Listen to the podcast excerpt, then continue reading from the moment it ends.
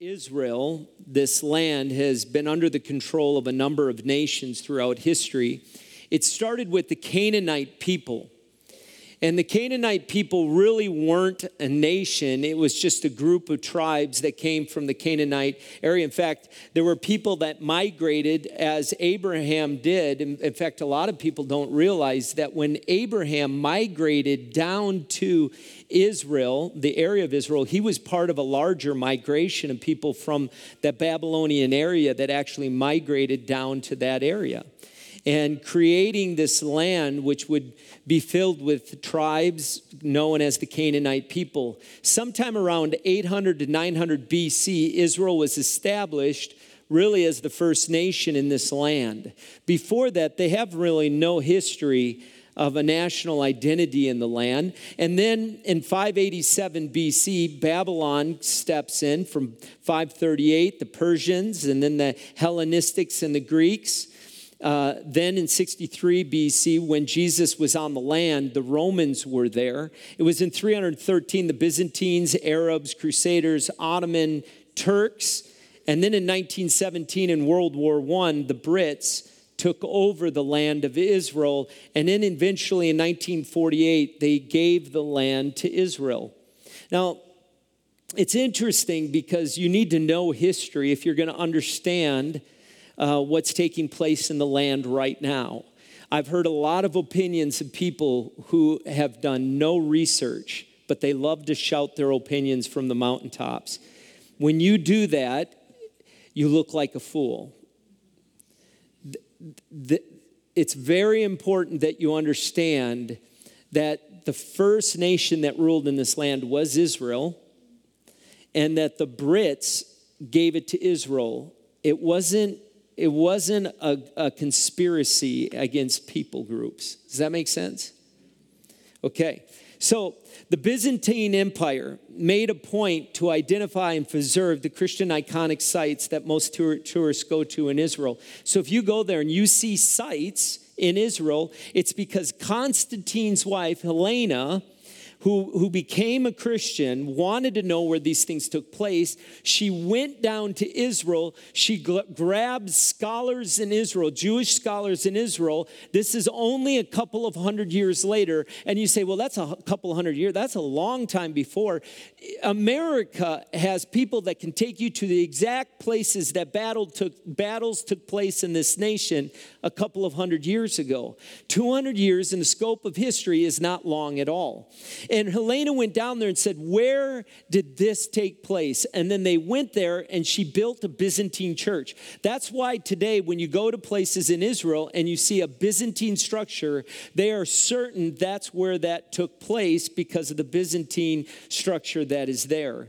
Today, archaeology continues to prove the validity of the Bible. As they excavate sites, they're able to corroborate the existence of physiological, geological proof of the stories in the Bible, like the discovery of Sodom. Now, I know last week I was joking when I said they discovered where they crossed the Red Sea. They found the, right? And, and I thought later that wasn't good because now you're going to wonder, am I joking or am I being serious? But it is true. They excavated a site where they believe Sodom would have been.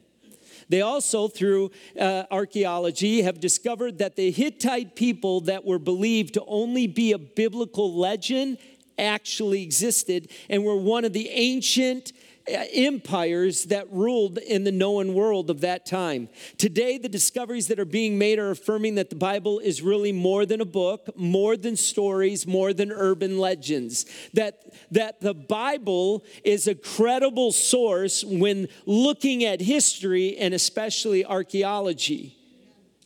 One of those places you go in Israel when you're there is Jericho Road. It's a description of, of, the, of this road is a familiar road. The setting of the story that I'm going to tell you today happened on Jericho's road.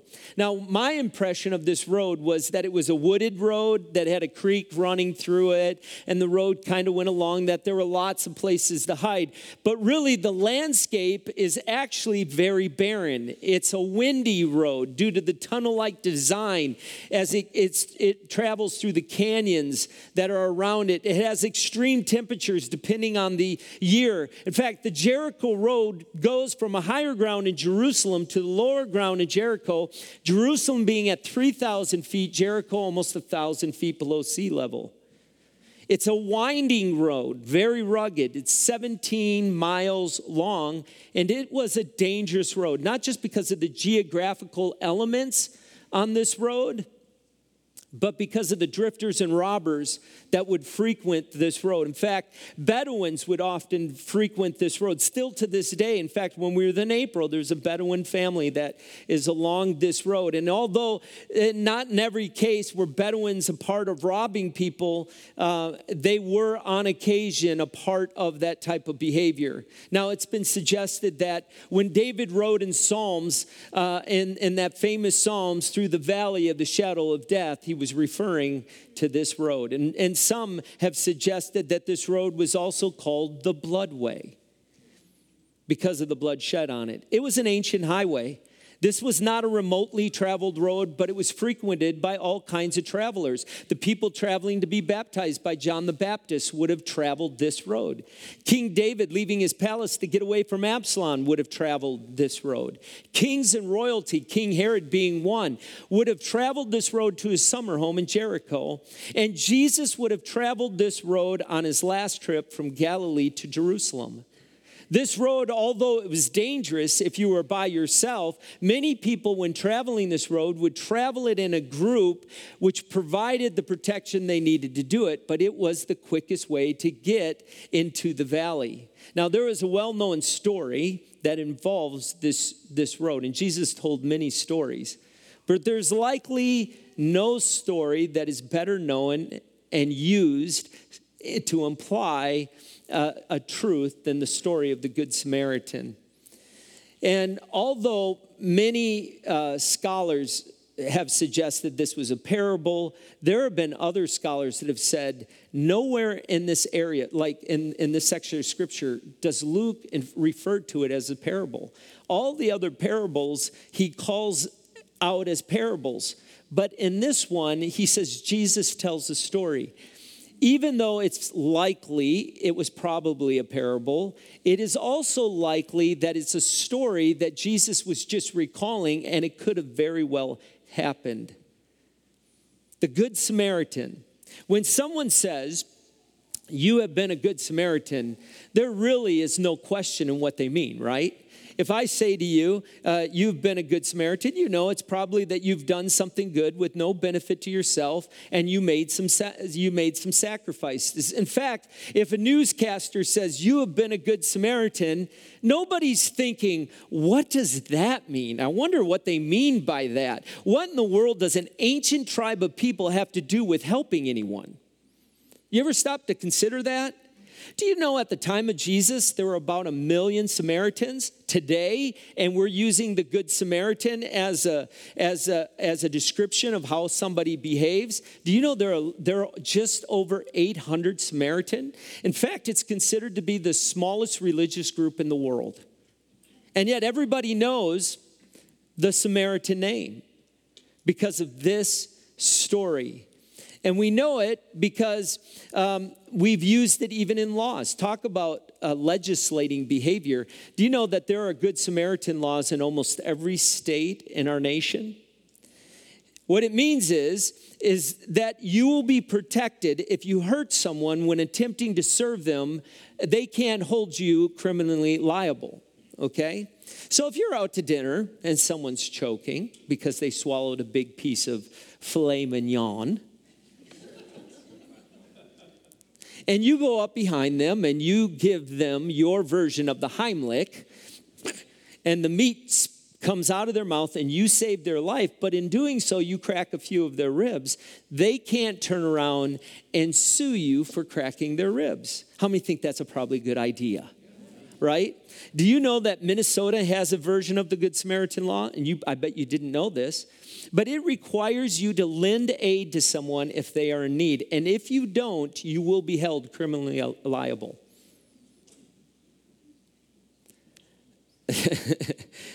Some of you are thinking, uh, yeah, if they if someone is dying and you don't help them and they find out, you can go to jail. That's legislating behavior. Right? So, although it may be one, if not the most commonly known story that Jesus tells, it's likely the most misunderstood that Jesus tells. And is the main point really about helping people? Is that really what this is about? Well, let's take a look. On one occasion, an expert in the law stood up to test Jesus. Notice what he did. He tested Jesus. Teacher, he asked, What must I do to inherit eternal life? What is written in the law? He replied. Jesus replied, How do you read it? Love, the, and this is what the, the, we'll call him a lawyer, says. Love the Lord your God with all your heart, with all your soul, with all your strength, and with all your mind. And love your neighbor as yourself. You have answered correctly, Jesus replied. Do this and you will live. But he wanted to justify himself, so he asked Jesus, And who is my neighbor? In reply, Jesus said, A man was going down from Jerusalem to Jericho when he was attacked by robbers. They stripped him of his clothes, beat him, went away, leaving him half dead. A priest happened to be going down the same road, and when he saw the man, he passed by on the other side. So too the Levite. And he, when he came to the place and saw him, passed by on the other side. But a Samaritan, as he traveled, came where the man was, and when he saw him, he took pity on him. He went to him, bandaged his wounds, pouring on oil and wine. Then he put the man on his donkey, brought him to an inn, took care of him. The next day, he took out two denarii, which would have been two days' uh, pay, and gave them to the innkeeper. Look after him, he said, and when I return, I will reimburse you for any extra expense you may have. Which of these three, so Jesus then asked this question, which of these three do you think was a neighbor to the man who fell into the hands of the robber? And look at what the expert, the lawyer, says in reply. He says, the one who had mercy on him. Notice what he didn't say. He didn't say the Samaritan. Just want you to notice that. Jesus told them, Go and do likewise. So I want, I want to take a look. What, what was the main point of this? I know when we talk about the Good Samaritan, in fact, when I brought up the Good Samaritan, most of you thought, oh, this is going to be a sermon about how I need to do random acts of kindness. And it's not. Because that's not actually what it was about. That's not actually the main point. The main point was what must I do to, to inherit eternal life? And isn't it interesting? He uses the word to inherit. Inheritance is something that's given to you by your parents or, or something that's given to you by someone who has some connection to you. And he says, What must I do to inherit eternal life? And that it's the right question, but he fails to understand how right the question is. The context of this, this question is about eternal life. The lawyer is asking a question about how do you attain it? How do you get eternal life? How do you get that to come to you? And, and it was a common question. In fact, I've heard people actually say that this man was testing Jesus or trying to trap Jesus. But do you know in the scripture, it's funny how we add things in to add a narrative. We need to read the word as it is, right? I don't believe this man was trying to trap Jesus, and I'll tell you why. Because it was a commonly asked question among rabbis. It's a pretty important question, wouldn't you think?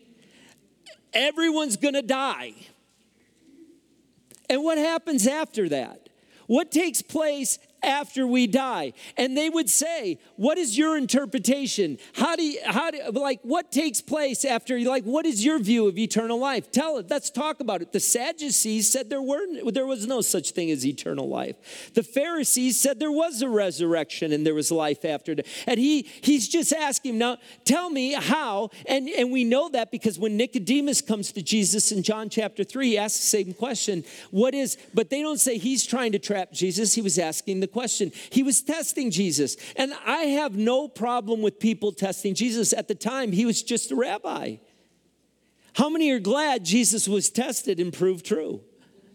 Right? They tested him and he responded with words that had authority. It's a common question. You know, this may shock you, but death is going to happen. I, I would actually say death is 100% chance, like you're going to die. Will you just turn to the person next to you and say, God bless you, you're going to die?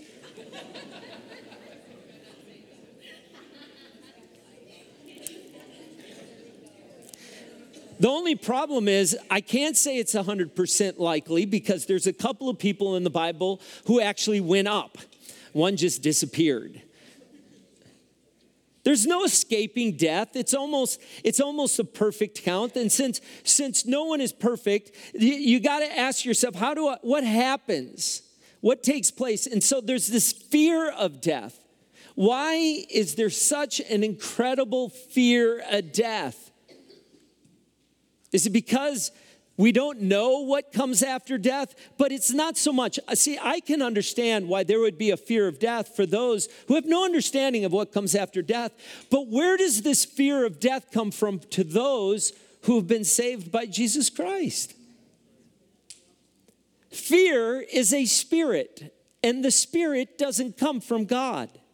The fear of death is something that Satan uses to paralyze believers from being believers trying to rob us of our faith and the, and the work that God's calling us to. You know, the question is Is there something beyond this place? Is there a place beyond this place? And what is it like? Am I good enough or have I done enough to make it to this good place or am I going to the bad place? Or we try to ignore it until the next funeral or the next time we hear that someone we knew pass away. But the reality is, until we rectify our fear of death, you'll never be ready to live because the fear of death paralyzes us. You can be certain there is an eternal destination. See, here's, here's the thing there are way too many Christians living for this world. We're living for a world that is passing away. And we're going to live in eternity a long time right? That's why when you read in the Old Testament in Ecclesiastes, it says, live beyond the sun, live beyond this place, live for things that last beyond this place. And what are those things? People. You live for people, you don't use people for things. We don't use our relationship to get position and possessions and power. We use position, possession, and power for people. Pretty impressive, all P words.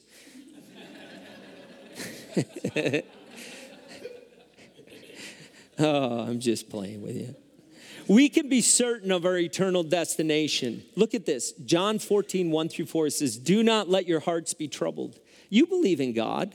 Believe also in me. My father's house has many mansions, many, many rooms. If that were not so, would I have told you that I'm going there to prepare a place for you? Don't you love that part of the verse? Would I have told you I'm going to prepare a place for you?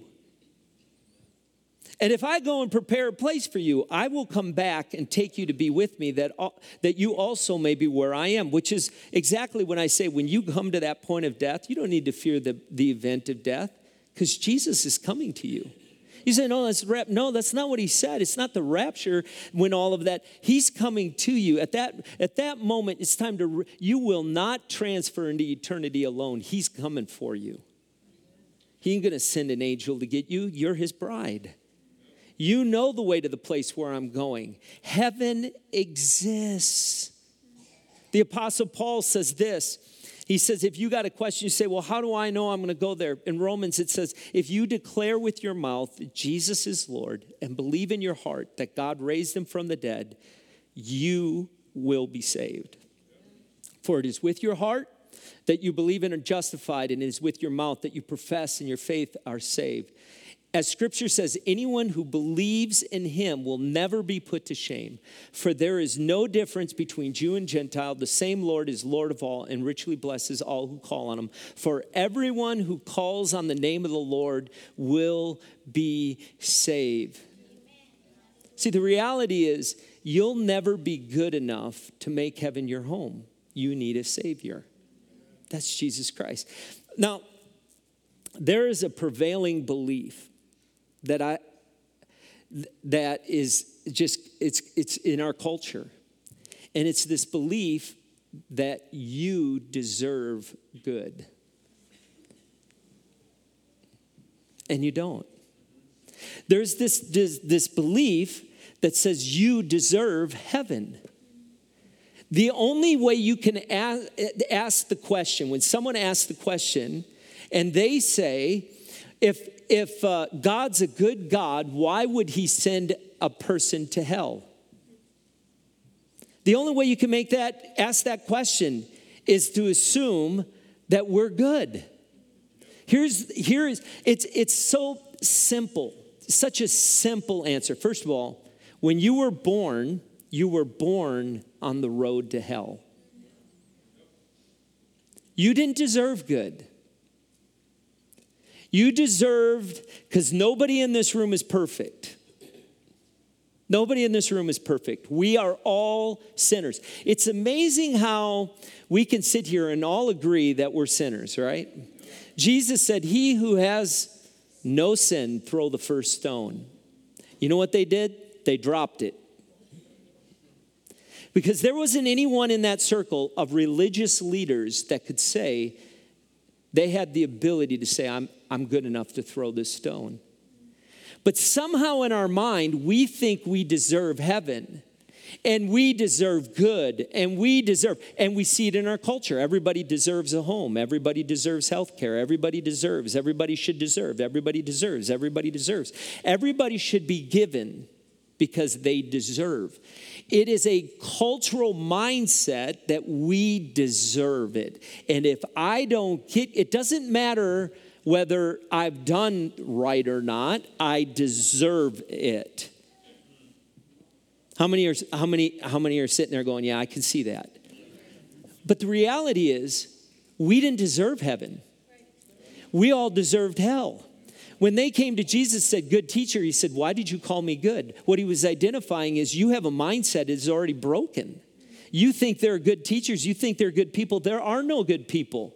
That's exactly what Jesus said. There are no good people. You all deserve hell. If you think you're a good person and somehow we're going to get to the get to the point of death and we're going to get into heaven because of our goodness, we're going to find ourselves wanting. Don't don't give in to the lie. The reality is, there were no good people. And the reason God's a good God and a loving God is He's given us an opportunity to get off of what we did. He gave us something different than what we deserved. He gave us something we didn't deserve. He gave us life. And she said, So, well, God, so why would he send him hell? He doesn't, you don't need to go to hell. Just believe in Jesus. Here's the second question How do you read it? Jesus then turns to him. He says, The man comes to him and says, What must I do to inherit eternal life? And, and Jesus says, Well, how do you read it? And this man being a lawyer, and this is why I'm telling you, I don't think he was trapping Jesus. He was asking him, How do you interpret it? And Jesus says, Well, first you tell me how you interpret it. And, he, and this man gives Jesus a very common answer. Jesus knew this man was going to give this answer because this is the answer they gave, rabbis gave when asking, How do you get eternal life? And he asked, and he says, How do you read it? And Jesus was really, and what Jesus was trying to discover is, How is this lawyer going to interpret this? We all have information. We don't need more information. We actually need help with better interpretation. The real question is how is God interpreting it? Are we interpreting it God's way? What is He saying? You know, have you noticed the shift in thinking in our, in our culture? In the modern era, they cared about facts. In the postmodern era, they care more about emotions. In the modern era, we want an explanation. In the postmodern era, we want an experience. In the modern era, it's about credibility. In the postmodern era, it's about desirability. We, we literally are looking at the same thing and we're looking at, different, at it differently. We're interpreting it differently. And the question is, is this is how I look at it. We really need to ask God to give us a revelation of how to look at it. How should I look at it? And this man of the law, this lawyer of sorts, most certainly could have been trying to trap Jesus, but I don't think that's his intention. I think it, that he was trying to discover what Jesus was going to say about e- eternal life. And so this man says, Love the Lord your God with all your heart, with all your soul, with all your strength, and with all your mind, and love your neighbor as yourself. And you know what's interesting about this? This is why I don't think he was trying to trap Jesus. Because he's quoting two different verses. See, most rabbi, rabbis at the time would have just quoted the verse in Deuteronomy, which was, Love the Lord your God. It wasn't until Jesus stepped on the scene that he brought in the second part. Jesus actually said uh, to a person prior to this, You also need to love your neighbor as yourself. And this man quotes what Jesus, he puts together what Jesus had said previously. It's pretty amazing because the love your neighbor as yourself was something they didn't think was any had anything to do with eternal life. But Jesus made it about it. What's interesting as we look at the entire law, all of the law is summed up in those two commandments. So Jesus says, He says to them, You have answered correctly. What? Hold on, Jesus. Jesus must have had a moment of insanity. Like, Jesus, whatever happened to the four spiritual laws? Like, there is no way any man can do it. Like, you can't obey the law and get there. But what Jesus was doing is you're approaching eternal life through the law. And if you're going to get to eternal life through the law, you have to do these two commands, which encompasses the entire law.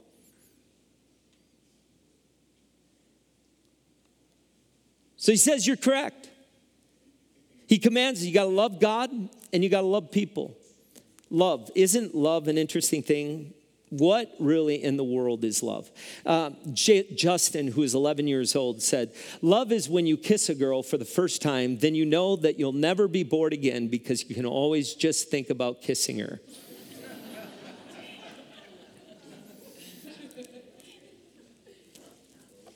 That's my life.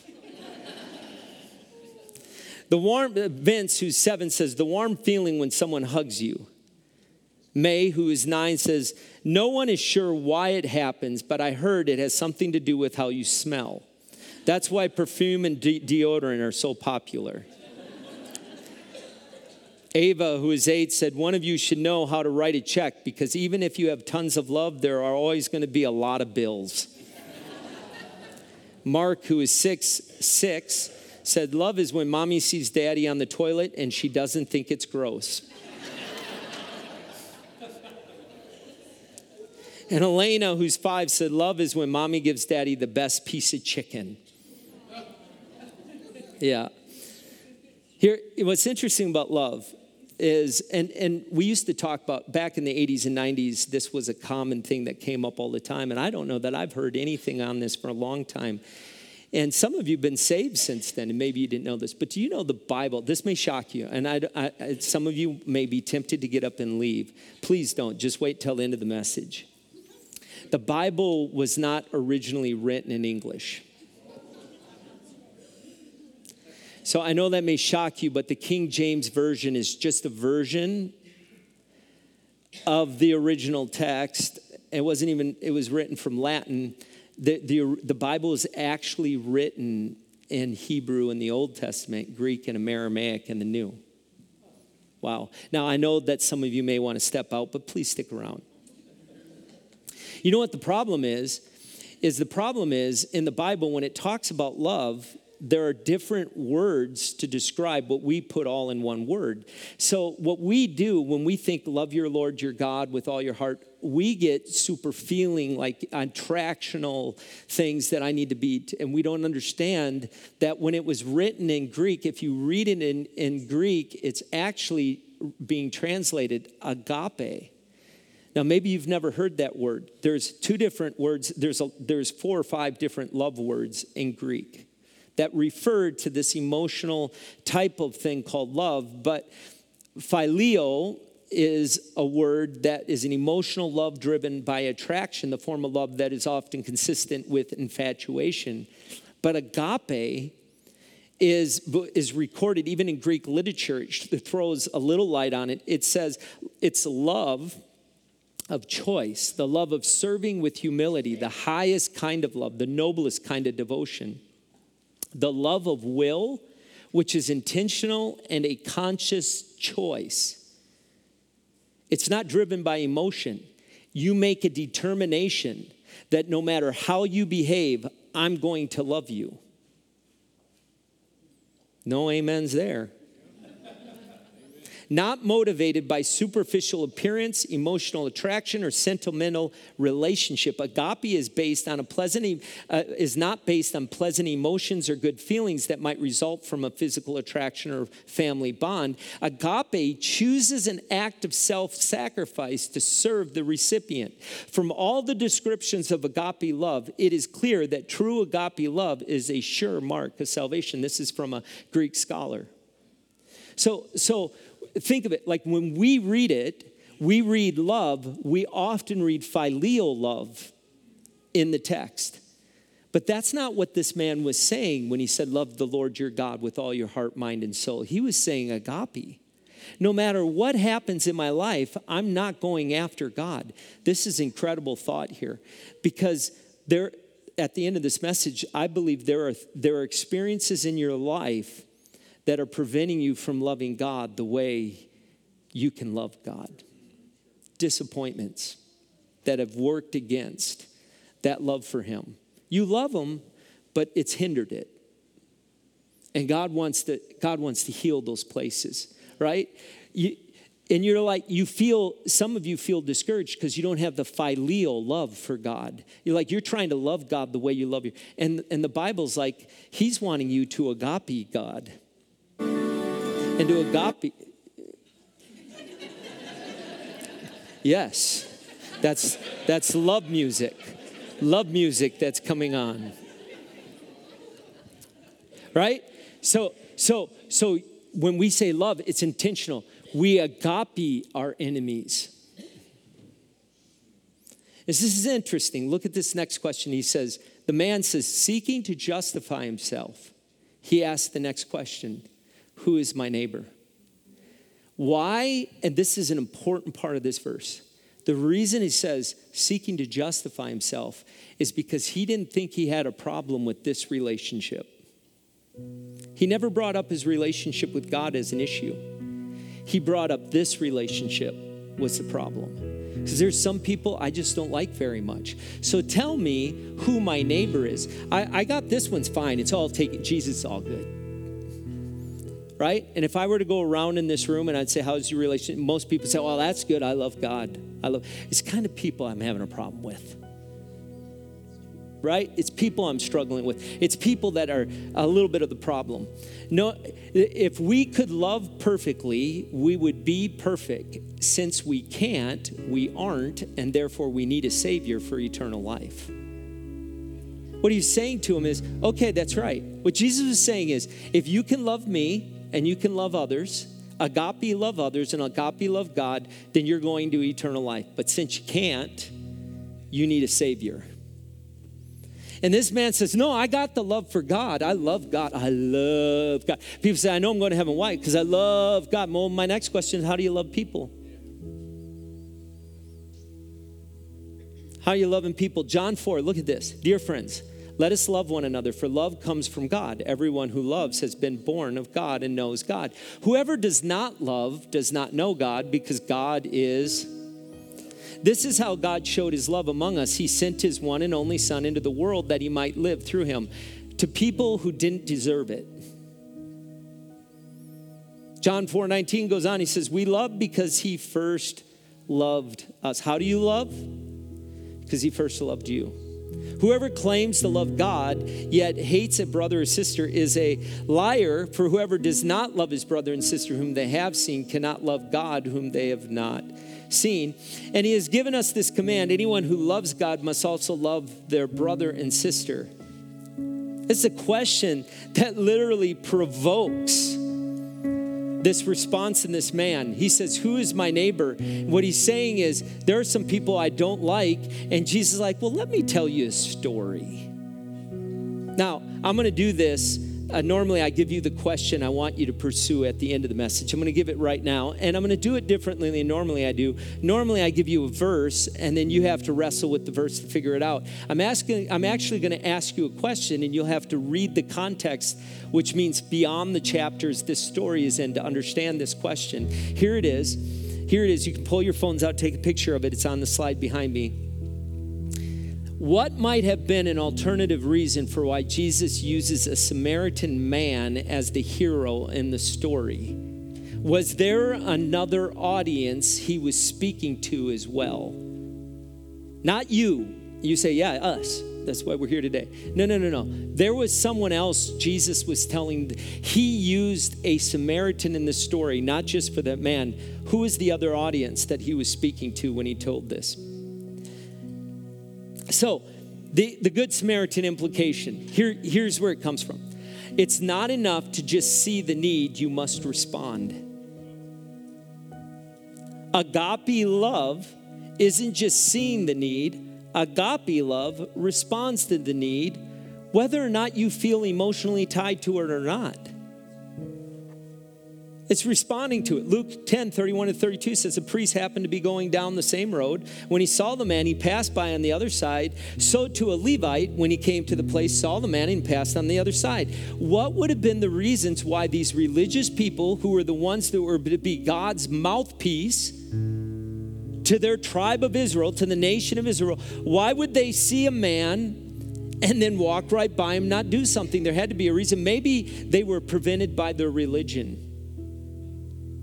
Maybe, maybe they were just up in Jerusalem and they had been purified, and maybe there were priests from Jericho and they had went up, got purified, and they were on their way back to their synagogue. And, and if they had touched the man who was on the side, they would have become because he was either dying or dead or bleeding at the very least. They would have had to go back to Jerusalem to be cleansed. And, and there were people waiting for them in, in Jericho, or maybe they were from Jerusalem and going to Jericho, and people were waiting and, and they can't touch them because they're unclean. And so, so someone else is going to, God, you're going to have to send someone else to do it because I, my, I am not, I'm not touching that filthiness. I'm not going to those places. I'm staying with my people. I'm staying clean. My religion prevents me from helping that person. Isn't that religion does? Religion is demonic. All of it. And Christianity can be some of the most demonic religion people run in.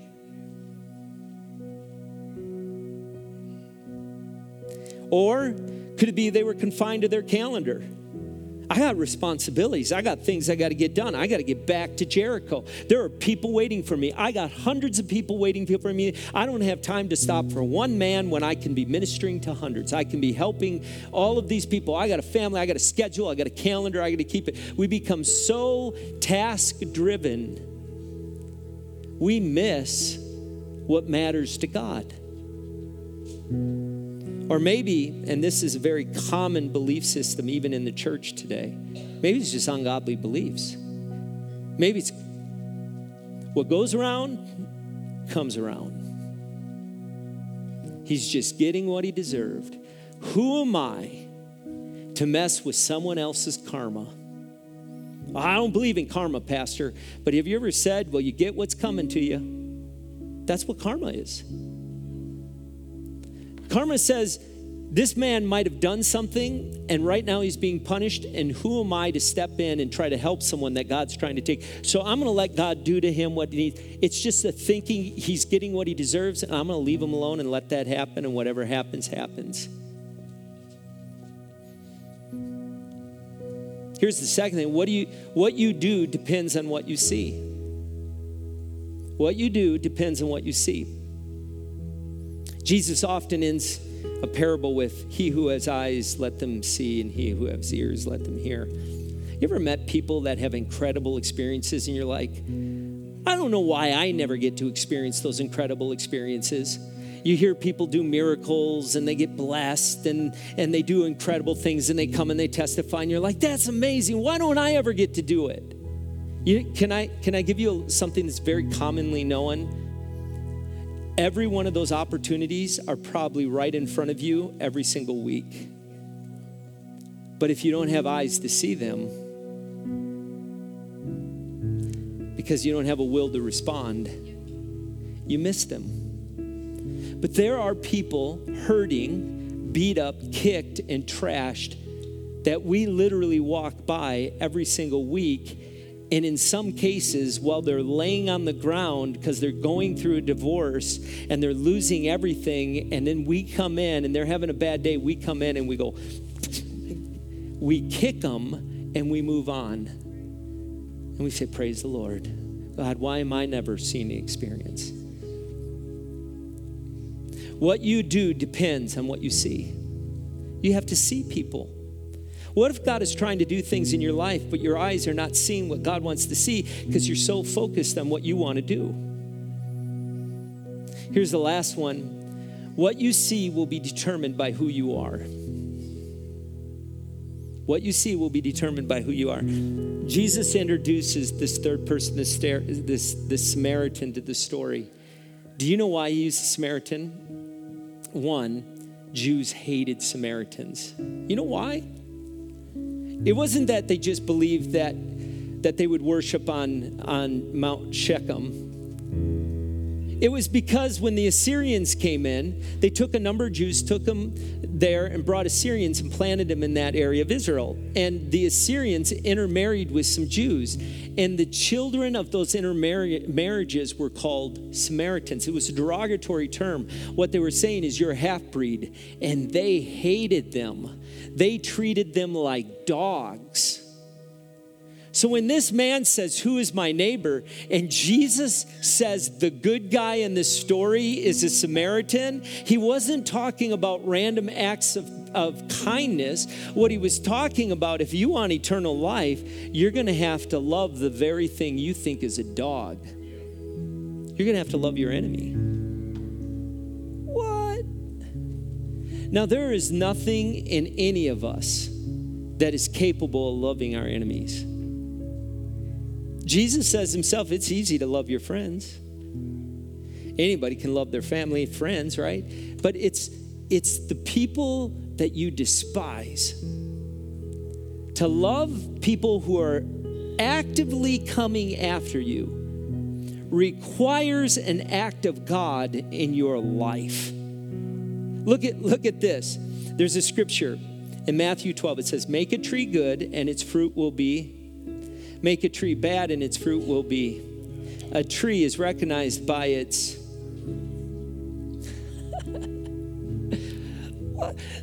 like literally, you could tell people you're a believer all you want, but when they eat the fruit on your tree, what are they going to taste? How do I like okay, so so what am I saying? if the root of my life is God, that root is love. The thing that identifies me as a believer is the love I show people. And what amazes people who know me is when I'm able to agape love people that don't deserve it. when I'm able to intentionally, not emotionally love them. It doesn't, it's not driven by emotion, it's not driven by affection, infatuation. It's because God is in me. I'm gonna, I'm gonna intentionally, consciously do loving acts to someone who's intentionally trying to harm me. Why? And you say, Well, I'm just not gonna do that. I'm not gonna do that. That's exactly what the man said, who's my neighbor. He says, I can't. See, here's his problem. The man says, Jesus, I got no problem here. My problem's right here. And this is what Jesus said because you have a problem here, it's tied to your problem here. But the fact that you don't think this is a problem, you'll never be able to deal with this problem because you don't deal with this problem by trying harder you got to go to the source, the root, which is right here, because you didn't know what it was to love until God showed you love. God showed loved you first. You realized what love was. He's the root in you. See, this is, you know what the problem is? You can't do this on your own. You need a savior. And what Satan is trying to do is attack the relationship right here because it prevents this. But I don't think I got a problem with this. Well, look at this. You got a problem there? Yeah, then there's a problem somewhere right here. And how do you fix it? You go to him and say, God. And I'm telling you, There are people in this room, you're like, I love God, but your, your worship for Him is, is, is like, like muted like your attention is muted and you're like i know something's not right but i love god but something's not right and it's, it's probably tied to disappointment where you thought god should have showed up but he didn't like God should have done something, but it didn't happen. And so I'm a little resist, I'm a little reluctant, I'm a little upset with God right now. I love them, but I'm a little, and Satan is trying to work. Do you know when Paul and Silas got beat and thrashed for doing good? They get put in a prison cell. Do you know the first thing they did? They worshiped God. Because they knew if they didn't start worshiping Him right from the beginning, the enemy would have a, a foothold to try to mute it, and they'd start cursing God. Will you stand? Pastor Anthony. At a young age, in my 20s, there were two businessmen that were in our church. And they had a falling out, and they were both, one was a pastor at one point, the other guy was just a German, sharp, uh, just very sharp and I'm this 20 something year old, and we're talking, and I'm, I have no idea what I'm doing. And the guy is talking about how much he just didn't like this other, this former pastor guy.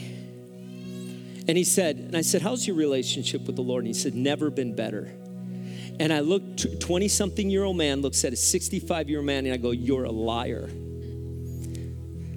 I didn't even know why he said that, really it just came out of my mouth and he get that german look right at me i'm german by the way he looked at me with eyes and i said don't even start don't you dare tell me your relationship with christ is great when you can't love your enemy. And there was nothing he could say.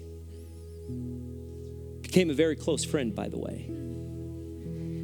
We love to affirm people's brokenness rather than to declare their victory. There's something better than this. There's something better than this. It's better to love your enemy, to live bound into this thing where we got something against God. God loves you. God has never let you down. He's not holding back on you. And if there's something going on right here, notice the notice the signs, notice the light that's saying something's not working. Say, God, reveal it to me so we can take care of this because I need to make sure this is working so this can work. You ready to do that? Will you close your eyes right now and just say, God, I'm here and I'm open and I'm ready for you to speak? Because only God and you can handle this together. Only the two of you can handle this together. Just take a moment right now and do that in your heart.